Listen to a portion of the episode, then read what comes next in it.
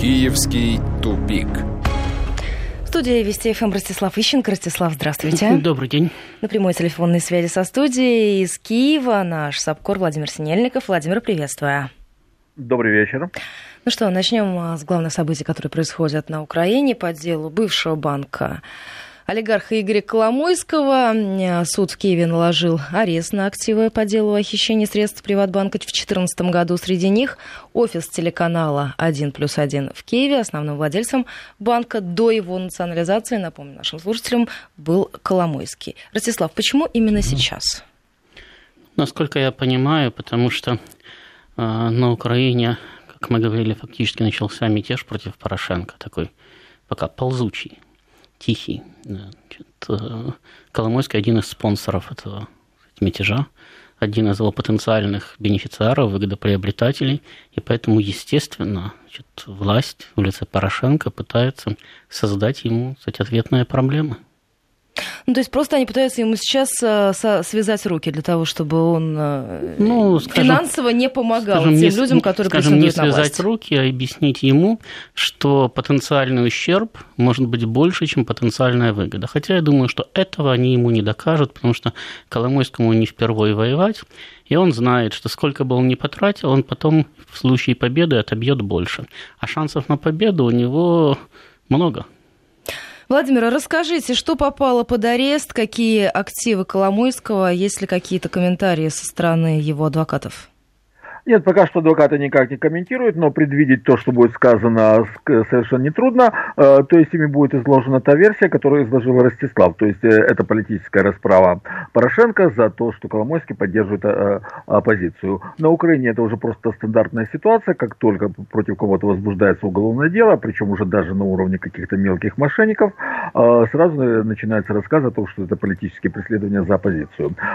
Коломойский, естественно, будет играть на этом, и по большому большому счету он ничего не боится, потому что он знает, что когда Порошенко э, уйдут, э, ему все спишут, в том числе и закроют это дело. Примеров тому, кстати, есть не из числа, точно так же, как закрывались дела э, после того, как ушли Януковича.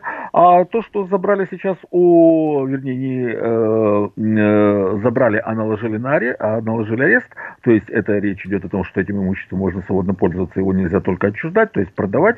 Это здание завода Биола в Днепре. Это здание, о котором вы говорили, это, э, которое арендует телерадиокомпания «Студия 1 плюс 1», принадлежащая Коломойскую, самолет Боинг, зерновой терминал э, Бариваш в Одесской области и кое-что по мелочам. Э, дело в том, что Коломойский основную часть своего имущества, насколько мне известно, уже успешно вывел за границу. И вот то, что конфисковали, вернее, не конфисковали, прошу прощения, наложили арест, это говорит о том, что по большому счету ему это даже и не интересно. Ну, старый Боинг, ну, завод Биола убыточный, который производит соки. Ну, все, и более ничего. А, так что Коломойский э, мало, очень э, мало обеспокоен э, наездами Порошенко, а, потому что верит в то, что Порошенко скоро не будет, а он опять будет в стане победителей. Ростислав, на этом фоне начинается сбор подписей. В очередной раз всплывает тема, тема импичмента, начинается сбор подписей за импичмент Петра Порошенко. Как вы считаете, вот нынешний новый этап, он может быть более перспективным, чем предыдущий? Понимаете, здесь ведь никто не собирается убирать Порошенко в результате импичмента. То есть это один из э, аспектов многоходовой, так сказать, политической игры.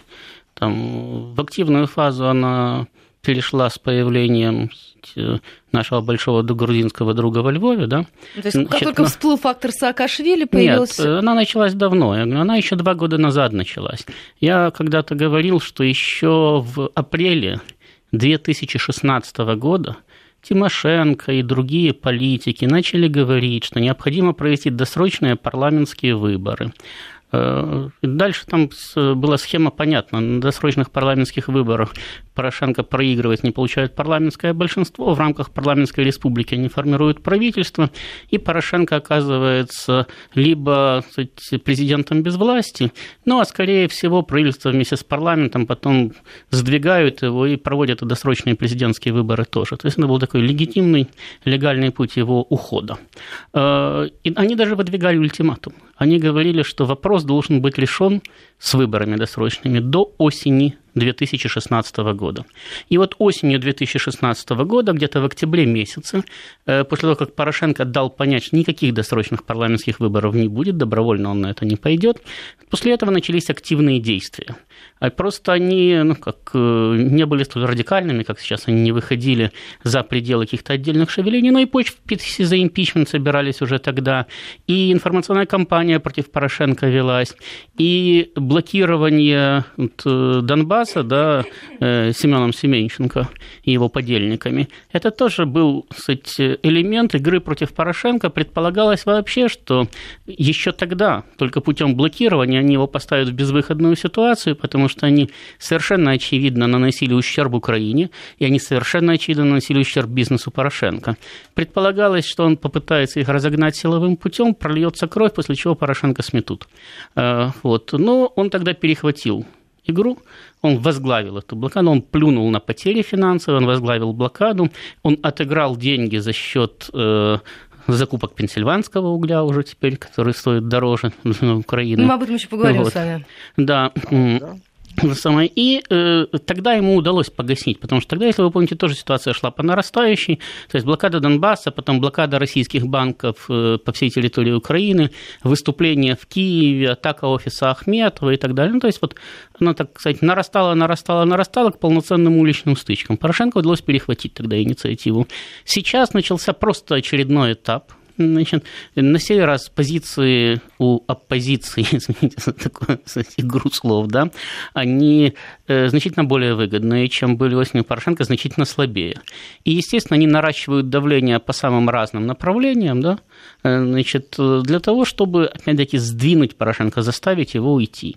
Э, сейчас посмотрим, как будут развиваться события. Я думаю, честно говоря, что на пик своей активности, они должны выйти э, в тот момент, когда Порошенко улетит в Нью-Йорк на Генассамблею ООН потому что власть его к тому времени уже провиснет, да? находясь в Нью-Йорке, он не может контролировать ситуацию на Украине э, в режиме реального времени, там и часовые пояса разные, значит, и присутствовать ему надо на разных мероприятиях, значит, и, соответственно, просто власть может сама посыпаться. Но это ближайшее время. Ну да, что самое, любой мятеж, он рассчитан на относительно короткий промежуток времени, он не может долго зависать в пространстве, не может э, э, долго э, висеть ситуация, когда Пол Украины подчиняется Порошенко, пол Украины не подчиняется Порошенко, и вообще непонятно, что в стране происходит. Поэтому, безусловно, это должно развиваться достаточно динамично. И вот на момент как раз, с моей точки зрения, я не знаю, конечно, как они планировали, да, но момент нахождения Порошенко на Генеральной Ассамблее, если он туда еще улетит, он может передумать. Вот я, кстати, хотела вас спросить, если вот этот фактор, он может сыграть фактор страха, он может отказаться может, от участия? Мы не знаем, как сыграет фактор страха, потому что, с одной стороны, можно отказаться от участия, действия, а с другой стороны можно таким образом оформить свое бегство. Потому что, ну, улетел и улетел по делам. Ну, и узнал, что уже больше не президент, возвращаться некуда.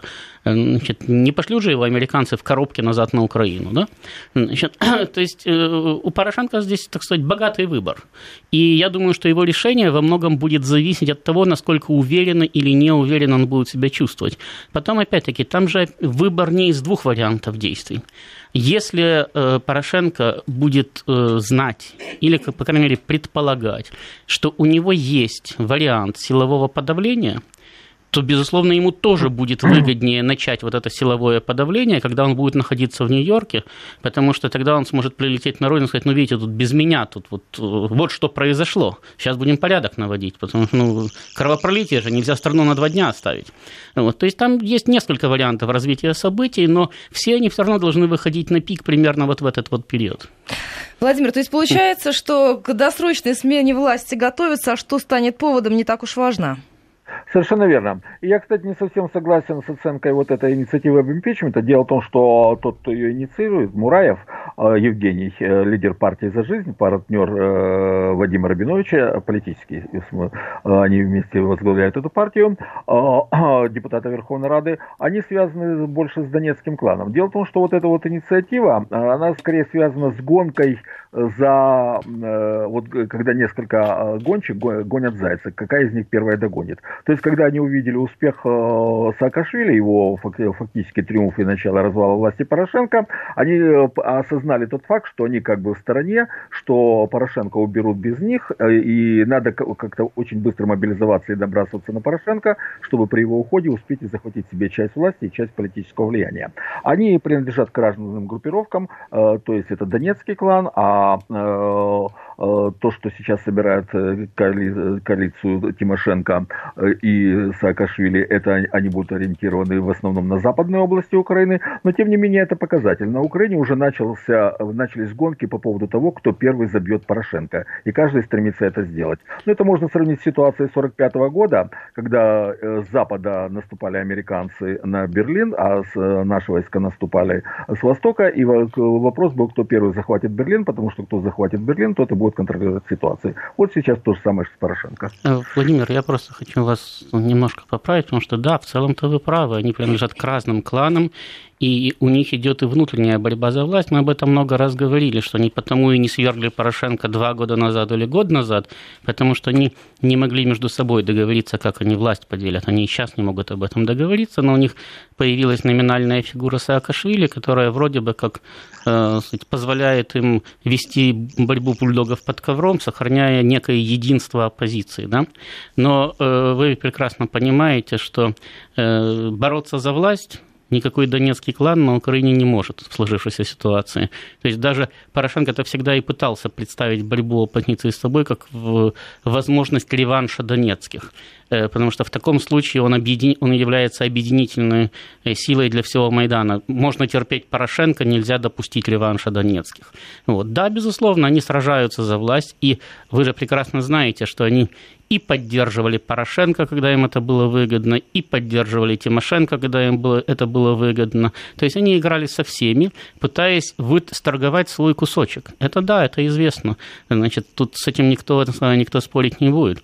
Но действуют они сейчас в одном оппозиционном контексте. Сейчас у них действительно появилась, да, да, появилась возможность убрать, появилась возможность убрать Порошенко. А вот что будет потом, вот тогда они посмотрят. Но вы же понимаете, что ни Бойко, ни Левочкин, ни президентом, ни премьером не будут. В лучшем случае косточку какую-то получат, но даже вводить в любое постпорошенковское правительство, если оно, кстати, еще будет, центральное постпорошенковское правительство, их себе дороже. То есть это же сразу удар по этому правительству. Они уже начнут там же тоже знаете, все друг другу друзья, товарищи, как пауки в банке.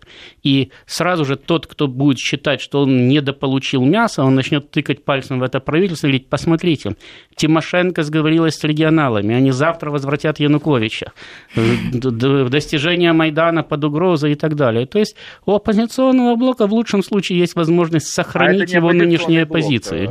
Э, Но какая разница? Они, да, они, они, они, я, они, они все примерно, кстати, выходцы из партии регионов. Да, я понимаю, что там это самые разные формально-политические силы, но они все выходцы из партии регионов, значит, или из около партии регионов. И, кстати, э, они все, по сути дела, делят одну и ту же косточку. И они действуют все в одном и том же контексте. Раз уж мы затронули тему Саакашвили, объясните мне.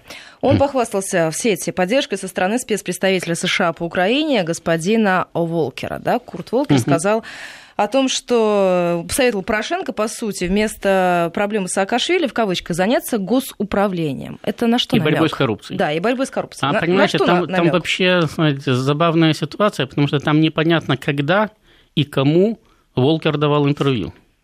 То есть это могло быть до последних событий и могло быть, кстати, задолго до последних событий, потому что проблема противостояния Порошенко и Саакашвили возникла полтора месяца назад. Ну, то есть перешла опять-таки в острую фазу, возникла она еще раньше. Поэтому беседа вот эта вот непонятно с кем Волкера, ну, она могла состояться и две недели назад, и три недели назад, и позавчера. Поэтому это просто один из элементов, опять-таки, давления на Порошенко для того, чтобы показать ему Америка с нами. Она не с тобой, ну, то есть она это, с нами. Это такой блеф, да, как в покере. Это не обязательно блеф. Это может быть блеф, а может быть... Болкер мог и вчера это интервью давать. Это просто демонстрация всем заинтересованным лицам. Америка с нами. Знаете, как на Украине любят кричать? Америка с нами, Соединенные Штаты с нами. Вот это просто... И вот теперь они будут меняться, да? да? да. Один а говорит, вы... Америка с нами, а да. а второй собирается... А вы, да, вы помните, что Порошенко сказал? Я хочу поехать э, в Нью-Йорк, провести интересные разговор. переговоры, да, и получить интересный результат. Ну, вот посмотрим, кто кого переинтересит. А, у нас остается буквально пять минут, насколько я понимаю, до новостей середины часа. Владимир, на Украину прибыла первая партия угля из Соединенных Штатов. Как встречали? Абсолютно буднично. Дело в том, что эта тема никого не интересует. Народ прекрасно понимает, что это означает для него только повышение цен, поэтому в обществе отношения абсолютно безразличные. Бизнес он тоже безразличен, потому что основной масса понимает, что прибыль пойдет мимо него. То есть это была такая чисто рабочая процедура, без всякой помпезности, без всякого энтузиазма в обществе. При этом э, все сейчас прекрасно понимают, что э, на самом деле это просто средство, ну, во всяком случае, не все, но средний класс, по крайней мере, это понимает, что это средство ограбления населения, потому что э, схема работает следующим образом. Весь уголь, который продается для э, теплогенерирующих компаний, продается по единой цене. Раньше это был Роттердам плюс, то есть стоимость на бирже Роттердама плюс э, стоимость доставки до Украины. Сейчас это Пенсильвания плюс, то есть стоимость Пенсильвании плюс стоимость доставки до Украины. А, то есть можно уголь купить в России за 1000 гривен и продать здесь за 4000 по этой цене. Это огромнейший источник э, э, сверхприбыли для тех, кто монопольно контролирует продажу угля, но ну, а для населения это просто ограбление и повышение цены. Кстати, то, что цены, тарифы в очередной раз будут повышены, в этой осени уже анонсировано, хотя раньше власти клялись, что вот то повышение, которое было последнее, оно было последнее, самое последнее, потом следующее еще более самое последнее, а вот то, которое было совсем недавно, ну, ну самое распоследнее, последнего не, последнее не бывает. Тут пришли свежие сообщения по данным «Украинской правды». Команда президента Украины Петра Порошенко и бывшего премьера Арсения Яценюка рассматривают возможность объединения в единую партию для участия в выборах. Ростислав, а зачем забирать сбитого летчика, у которого критически низкий рейтинг был, когда его выносили? Ну, у них у всех критически низкий рейтинг. Там даже у тех, у кого рейтинг высокий, то он критически низкий. Понимаете, я уже много раз говорил о том, что там э, идет борьба на уничтожение. И, ну вот, давайте, чтобы сказать, было понятнее, я вам на бытовом уровне объясню. Вот у вас есть средней величины собака, да, а у меня есть маленький мальчик, сын. Вот представьте себе, что мы с вами где-то на улице стояли, беседовали, да, там собака дернулась, он из перепугу на хвост наступила, она его даже не укусила, а поцарапала. Ну, в целом мы можем тут же на месте значит, спокойно разрешить этот вопрос ну, в виде шутки. Да? Значит, э, но если мы люди не совсем адекватные, то мы начнем ругаться. Кто виноват, кто кому хвост сломал, значит, кто это самое, кто на кого напал. Кричать и, милиция. Правильно, кричать милиция, и в результате начать длительную, изнурительную войну, которая заведет нас неизвестно куда, и когда уже будет неважно, ни собака, ни царапина, важно будет только окончательная победа, потому что мы с вами уже оба понесли огромный ущерб, и только окончательная победа компенсирует этот ущерб. Так вот, проблема э, э, украинских политиков да, заключается в том, что, во-первых, как я уже говорил, они борются за очень маленький ресурс, которого на всех не хватает. Да? Значит, и они не могут, у них нет возможности договориться, даже если бы они хотели, у них нет возможности договориться, просто потому что делить нечего, можно только захватить. Это первое. Во-вторых, они вообще не привыкли договариваться. Если они о чем-то договариваются, то это перемирие для того, чтобы послезавтра начать войну, улучшив или укрепив свои позиции. Значит, следовательно, они все равно будут всегда и по любому поводу воевать для того, чтобы, как в этом известном фильме «Горец», должен остаться только один. Вот э, хорошо там в этом самом, в Молдавии, да, там один олигарх, который контролирует правительство, парламент, вот, правда, сейчас президента не контролирует, поэтому плохо. Да? А так вообще все было хорошо. Один олигарх, одно правительство, один парламент, один президент, одна Молдавия. А на Украине так не сложилось. Была слишком богатая страна, олигархов оказалось много и они еще друг друга не доели. Вот они и сражаются, и это уже никак не изменить. А, Владимир, у нас с вами остается буквально минута, но как вы считаете, насколько реально такое объединение, даже если и временное? Луценко, Порубий, Турчинов, Гройсман, Аваков, Яценюк. Абсолютно реально, э, потому что э, э, Порошенко готовы слить все, в том числе даже Гройсман, который ему обязан всем. То есть против Порошенко они абсолютно могут объединиться все вместе, спасая себя, принести в жертву Порошенко для того, чтобы спасти себя.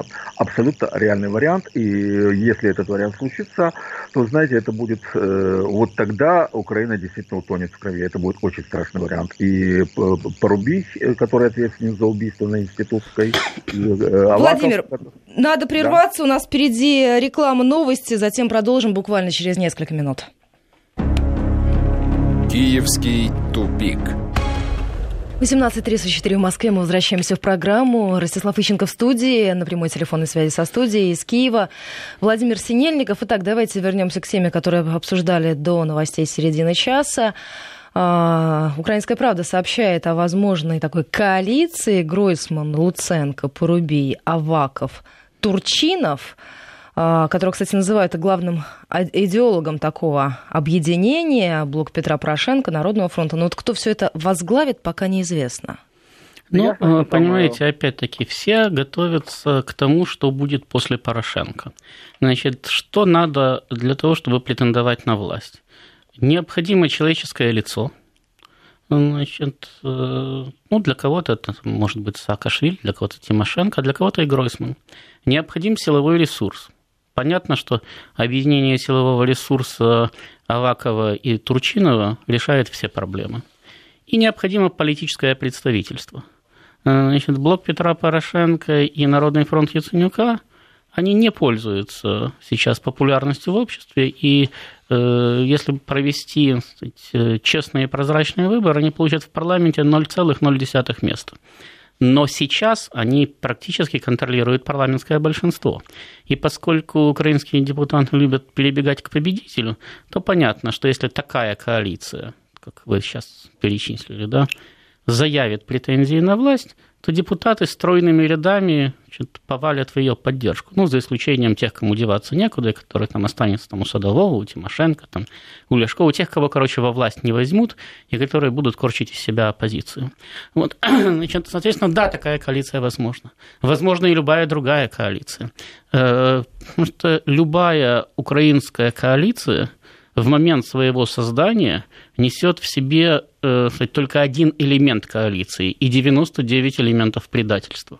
То есть в тот момент, когда она закладывается, любой ее участник уже знает, как, когда и каким образом он собирается предать всех остальных и э, выступить против этой коалиции для того, чтобы решить свои проблемы. Просто напомню, когда-то Тимошенко и Янукович договорились о широкой коалиции против Ющенко – Значит, и вот-вот они ее должны были создать, и Тимошенко радовалась, потому что она понимала, что как только они задушат Ющенко, она тут же, так сказать, сольет Януковича. И это был, наверное, единственный момент, да, когда Янукович грамотно разыграл политическую партию, обманул Тимошенко. В тот момент, когда она пришла подписывать соглашение, он сказал, что нет, он соглашение подписывать не будет. Она ему, кстати, в качестве партнера совершенно неинтересна, он не собирается дестабилизировать ситуацию в стране там, и так далее и тому подобное. И фактически это стало стартом его избирательной кампании. Он выиграл президентские выборы. Тимошенко вообще выбросил из политики. Ющенко сам ушел и так далее. И не был бы глупым, правил бы до сих пор. Значит, вот э, коалиция, да, Э, значит, вроде бы все обо всем договорились о распределении постов, но они изначально знали, что они друг друга предадут. Просто Янукович в данной ситуации успел э, раньше... Успел, Сыграть грамотнее. Да, да, успел переиграть. И в любой другой украинской коалиции, в той, которую вы озвучили, в той, которую вы не озвучили, в той, которую мы даже предположить не можем, изначально будет заложено предательство, они будут бежать на перегонки, кто успеет предать первым и с большей выгодой. Владимир, ну смотрите, в Народном фронте рассказали, что Яценюк рассматривает три возможных варианта идти на выборы единой партии, объединяться с Гройсманом, или же вовсе не объединяться и участвовать в выборах каждый сам по себе. При этом Порошенко стремится стать единым кандидатом. Какой сценарий наиболее правдоподобный в сложившихся обстоятельствах? Э, любой сценарий без Порошенко. Вот э, сценарий с Порошенко абсолютно нереален, потому что Порошенко э, станет фигурой, которая создает антирейтинг огромнейший для любой партии, в которую он попадет, и, соответственно, эта партия обречена. А вот то, что Яценюк попытается спасти себя, учитывая то, что он как бы отошел от дела, его в последнее время ругают меньше, потому что ругают Порошенко и Гройсмана, он может в расчете на то, что как бы призабылись его подвиги на посту премьера, премьер-министром, попытаться вернуться в большую политику. То, что будет слив Порошенко, это совершенно однозначно, в том числе его сторонниками, потому что действительно на Украине элемент предательства является в таких критических ситуациях, как только критическая ситуация моментально разваливается все коалиции, все разбегаются в разные стороны, причем, точнее, в одну сторону, на сторону победителя. И может быть и Яценюк объединится с тем, что уйдет от блока Порошенко. Они опять назовут себя партией удара, это раньше называлось партией удар. А может быть Яценюк даже сочтет, что у него одного больше шансов, нежели у абсолютно дискредитированного блока Порошенко. Блок Порошенко можно сравнить вот с уже призабытой партией «Наша Украина», которая создавалась под президента Ющенко с огромной помпой, говорили, тоже на века. И после Ющенко она тихо исчезла. Вот так же исчез блок Порошенко. Так что Яценюк может пойти э, отдельно. То, что он будет объединяться с Аваковым, это сто процентов, потому что Аваков и сейчас остается его человеком в кабинете. Ну, то есть им объединяться не надо. Они, да. по большому счету, и так объединены. Да, совершенно верно, они так объединены. И, э, вероятно, они в теплую компанию примут и Турчинова, который формально беспартийный. Но он подойдет им. А Гройсман просто как человек, который хочет сохранить какую-то карьеру, просто перебежит к ним, потому что ради конкретной грубой материальной выгоды. Владимир, скажите, а зачем появился кейс э, Петр Порошенко и борщ? Э, это вот чтобы хотя бы чуть-чуть немного рейтинга прибавить? Да, наоборот. Да. Почему? Наоборот, ну вы видели эту самую фотографию? Э, Но они хотели прибавить, а потеряли. Ну так нет, я говорю, вы фотографию уже видели, да?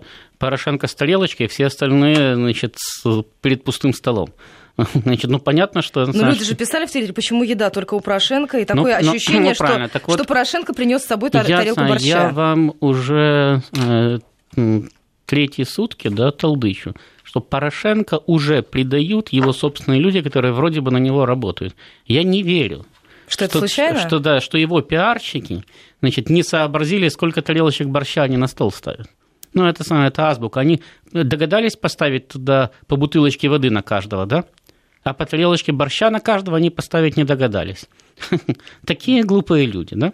Значит, и потом запустили эту фотографию, не посмотрели в чат. Вот все посмотрели, да, самые политически неангажированные люди посмотрели и сразу увидели, да. А пиарщики Порошенко, люди достаточно квалифицированные, взяли и не заметили. Значит, Петра Алексеевича уже слили и уже подставляют его собственные, кстати, люди. А по поводу вашего вопроса только что прозвучавшего, да, который Владимир сказал по поводу выборов, там, коалиции и так далее. Понимаете, они сейчас все еще думают, что они пойдут на выборы, но не факт, что у них выборы будут. И они это тоже знают. Поэтому их коалиции сейчас все, они создаются с учетом необходимости иметь мощный силовой ресурс, накрывающий всю Украину.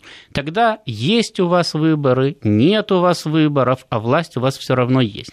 Потому что всегда можно сказать, знаете, ситуация дестабилизирована, значит, выборы проведем потом, а вот сейчас у нас временное правительство национального спасения. Поработает полгода, потом проведет выборы. Но для этого необходимо иметь силовой ресурс, накрывающий всю Украину. Кого он будет, у того и власть будет а все остальные пусть выборы проводят. Владимир, давайте вернемся к фактору Саакашвили. Он отправляется в турне, две недели обещает посещать разные регионы, слушать людей, а потом уже, собрав все эти претензии воедино, приехать в Киев и высказать их власти. А вот этого тура по городам Украины в Киеве боятся? А, безусловно, боятся одни. У Порошенко боится, и те, кто с ним намертво связан, да, а все остальные прекрасно понимают подоплеку. То есть Ростислав вчера объяснял механизм, как работают вот такие вот э, мягкие перевороты. Саакашвили сейчас просто ездит. Порошенко должен либо принять жесткие меры, либо он проиграет. Порошенко жесткие меры не примет, значит он проиграет. Саакашвили просто будет ехать, вербовать сторонников, договариваться о том, кто его и за, какую, и за какие э, э, ковришки поддержит. Э, люди будут выжидать, смотреть на Порошенко, сделает что-то Порошенко или не сделает. Что-то Порошенко, Порошенко ничего не сделает. Все окончательно увидят, что Порошенко ничего не контролирует и что не способен, и мягко перетекут э, к Саакашвили. То есть это будет процесс такого мягкого перетекания Украины к Саакашвили. И к тому моменту, когда он завершит свое турне и подъедет к Киеву, за него будут уже все регионы. Э, у Порошенко останется только центральный квартал в, Киеве, в самом самом центре Киева, там, где э, администрация президента и ничего более. И он, как э, представитель победившего народа, придет к Порошенко и говорит, ну что, Петя, пора сдавать власть. Вот и все. Ну, понимаете, Ольга, опять-таки, чтобы вы понимали механизм, представьте себе, что вы глава какой-нибудь областной администрации. Да, к вам приезжает э, уважаемый человек и говорит, Колбатаная Ольга, знаете, мы тут вот подумали и решили, вы же видите, он ничего не может. Значит, присоединяйтесь к нам, я вам гарантирую, ваша должность за вами останется. Мы а формируем а мы еще, новый политический да, класс. А, а мы, еще, мы еще подумаем, может быть, мы вас и министром сделаем. У нас на вас большие виды. Значит, вы говорите, конечно, Батаномишику. А чего вам это самое? Никого вокруг нету. Чего вы там ему сказали, не сказали, никто не знает. Конечно. И сидите и думаете, ну, я спокойно посмотрю, там, победит Петя, останемся при Пете. Победит этот. Ну, мы уже договорились, значит, я останусь на своем месте. А он себе точно так же едет дальше. А все остальные, которые были до и которые были после, смотрят и думают, так, с этим встретился, о чем-то поговорил, с этим встретился, о чем-то поговорил, о чем-то же они договорились, да дальше поехал, никто его не трогает, все, наверное, боятся, все договариваются. А я что, дурак, что ли? Он сейчас ко а мне приедет. Молчит. Да. Он сейчас ко мне приедет, тоже что-то предложен. А я что, с ним договариваться не буду? Да, конечно, буду. Все же уже договорились, я же это уже вижу. Да? Вот так все это и происходит. Слушай, ну, это похоже на комедию с двумя зайцами начала 60-х. Да, так, э, ну, послушайте, там, насчет за двумя зайцами, значит, э, Э, хотя его тоже часто приводят значит, в пример современной украинской политической жизни, но э, сейчас же уже совершенно серьезно говорят, что другая комедия «Свадьба в Малиновке», да, это не художественный, а документальный фильм из украинской политической жизни современной. Мы сейчас должны прерваться буквально на несколько минут. Впереди информация о погоде и региональный блок. Киевский тупик. 18.48 в Москве. Возвращаемся в программу. Ростислав Ищенко в студии. На прямой телефонной связи с нами наш украинский САПКОР Владимир Снельников. У нас был такой весьма кинематографический финал прошлой части нашей программы. А, по поводу Саакашвили еще хотела спросить, а почему он делает заявление о том, что в президента не собирается никаких политических амбиций, связанных с другими должностями, у него нет. Хочет быть только значит, частью образования нового политического класса. Ну, потому что, во-первых, как вы видите, э, вот этот вот старт антипорошенковского мятежа, да, он же не был связан с тем, что кто-то сказал, давайте мы снимем Петра Алексеевича. Было заявлено, я иду в суд добиваться справедливости, меня просто не пускают. Значит, после этого через два дня заявить, я собираюсь в президенты, это, собственно, выстрелить себе в ногу. Кроме того, как я вам уже говорил, там этих самых э, кандидатов в президенты Желающих больше, немало, чем людей, да? да? Значит, поэтому если я заявляю о каких-то своих претензиях, то я заранее против себя кого-то настраиваю. А когда я говорю, да, я на все согласен, мне здесь и так хорошо, я могу быть кем угодно, там, президентом, премьером, советником, министром. Мне самое главное, чтобы Украине хорошо жилось, потому что я же с детства украинец. Так, грузином был по ошибке. Значит, э, э, естественно, все понимают, что со мной можно сотрудничать. Да? То есть я создаю себе пространство для сотрудничества с любыми людьми, потому что у меня, кстати, э, я открыт к любым предложениям. То есть это нормальное, совершенно кстати, грамотное заявление. А, так, скажите, у нас в Минюсте сообщили, что оснований для экстрадиции Саакашвили в Грузию пока нет. Грузия, я напомню, направила Министерству юстиции Украины э, запрос о розыске, взятию под стражу и экстрадиции Саакашвили. Вы сказали, у нас в Минюсте, решил в Минюсте России. Думаю, а чего он, собственно, заявлял? Это, это, это все у них, у нас же киевский тупик. Ну, э, дело в том, что формально, да, э, у Минюста пока действительно нет оснований для выдачи Саакашвили потому что для начала эту проблему должно решить МВД, и он опять-таки имеет право оспаривать э, решение о выдаче в суде. И только когда он пройдет все, кстати, инстанции, тогда, да, значит, будут основания для, для выдачи. Вот. А пока что, да, есть запрос, его должна обработать прокуратура. Значит, в прошлый раз они решили, что им не хватает там каких-то документов. Я не знаю, им сейчас документы нужные прислали или не, не прислали. Это тоже будет зависеть от того, как будет ситуация развиваться. Ну, прокуроры тоже люди, Значит, они понимают, может сложиться так, может сложиться так. А знаете, дело сложное, его надо читать вдумчиво.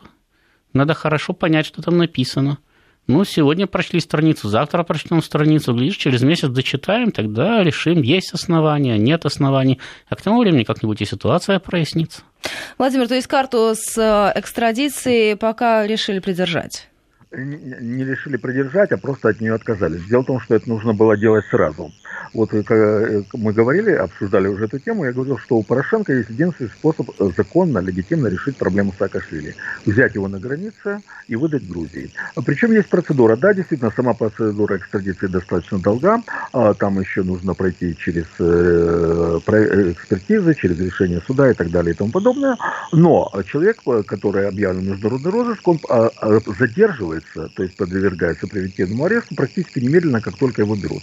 После этого обращается в суд, э, просит санкцию на его содержание под стражей, суд либо дает санкцию на содержание под стражей, либо избирает другую меру пресечения, и тогда начинается вот эта громоздкая процедура экстрадиции. То есть э, тот факт, что Саакашвили не взяли по запросу э, Грузии об экстрадиции, уже говорит о том, что эту меру к нему вообще не собираются применять. И вот то, что Минюст так опять-таки обтекаемо говорит, что у нас нет никаких оснований считать обоснованным заявку Грузии на экстрадицию, опять-таки говорят, что уже и Министерство юстиции готова сливать президента. И фактически уже сливает.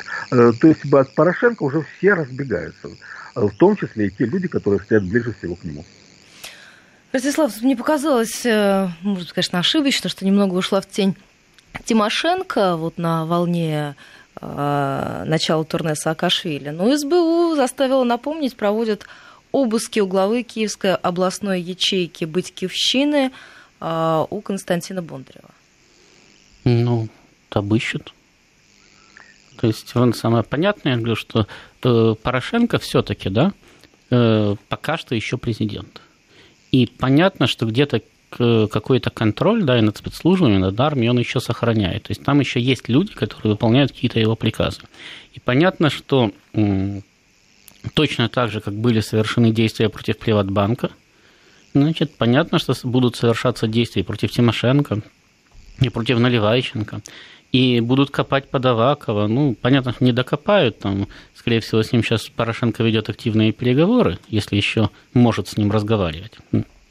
Но э, он будет действовать в всем направлении. Ему надо любой ценой расколоть э, создавшуюся против него коалицию. Ему надо получить союзников.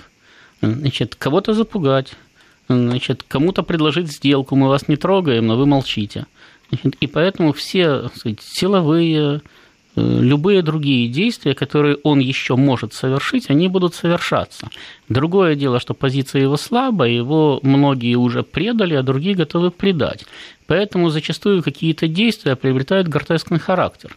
То есть э, какая-нибудь там служба, прокуратура, МВД, они вроде бы выполняют приказ Порошенко, но делают это так, что лучше бы они его не выполняли. Значит, а дальше, ну вот понимаете, провести обыск СБУ несложно. Значит, вопрос заключается в том, а что будет после обыска? Потому что если они просто проводят обыск, ну, это пас Тимошенко, она может устроить после этого скандал, сказать, вы видите, против нас применяются политические репрессии. Пришли, обыскали, ничего не нашли, претензий никаких нету, но ходят, обыскивают дальше. Значит, это все Петр Алексеевич придумал для того, чтобы над нами, честными людьми, издеваться. Значит, э, это один вариант, который, кстати, скорее всего и будет реализован.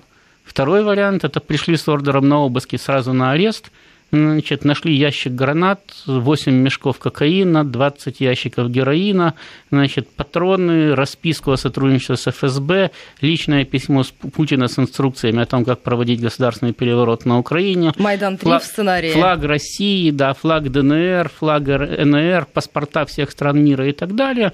Тут же арестовали, там его везли в СБУ, значит, э, да, все это сняли на камеру, показали по всем центральным телеканалам и так далее.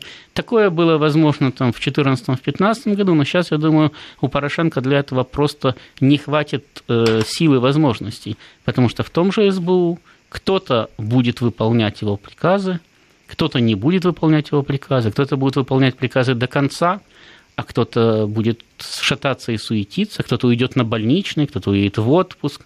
Значит, где-то э, цепочка оборвется, и значит, выполненный приказ, реализация не будет доведена до конца и так далее. То есть, когда власть начинает рассыпаться, то э, она, она теряет монолитность, теряет единство, и у нее исчезает возможность э, проводить свои решения, до, доводить их до логического завершения. И это сразу все видят, и она еще быстрее начинает рассыпаться. Ну, мы видим это даже и по заявлениям националистов. Так, писательница, националистка Лариса Ницой заявила о том, что готовы отдаться Венгрии, боятся потери Закарпатья из-за языковых игр Киева. Владимир, а скажите, эта тема каким-то образом, она освещается на Украине?